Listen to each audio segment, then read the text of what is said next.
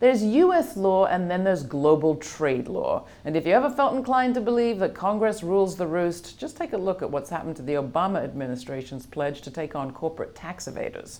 Obama has talked for years about shutting down tax havens that let companies re register overseas to avoid paying U.S. taxes.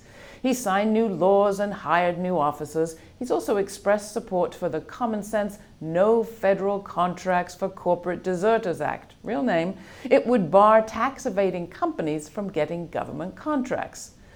When the talk hit the walk, the walk hit the skids, or more precisely, global trade rules. According to Bloomberg News, when one of the nation's largest re registered companies argued that barring contracts would violate World Trade Organization non discrimination rules, the administration seems to have sided with the manufacturer. The company in question, Ingersoll Rand, switched its tax address from New Jersey to Bermuda in 2001 and then to tax friendly Ireland a few years later. Still, a Homeland Security lawyer in the administration cleared them for government work last year, and just this spring, the company won a federal contract to install energy saving equipment on U.S. military bases.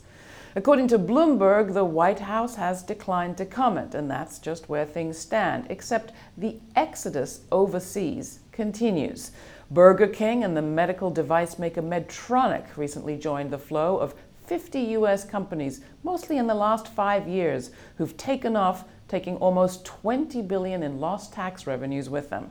It's the global corporations world. We just live in it. And in case you were wondering where Ingersoll Rand lives, CEO Michael Lamach lives and works in Davidson, North Carolina, along with the company's entire administrative office.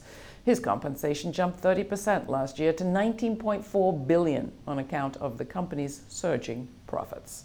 You can get more information at our website and write to me, laura at grittv.org. Tell me what you think.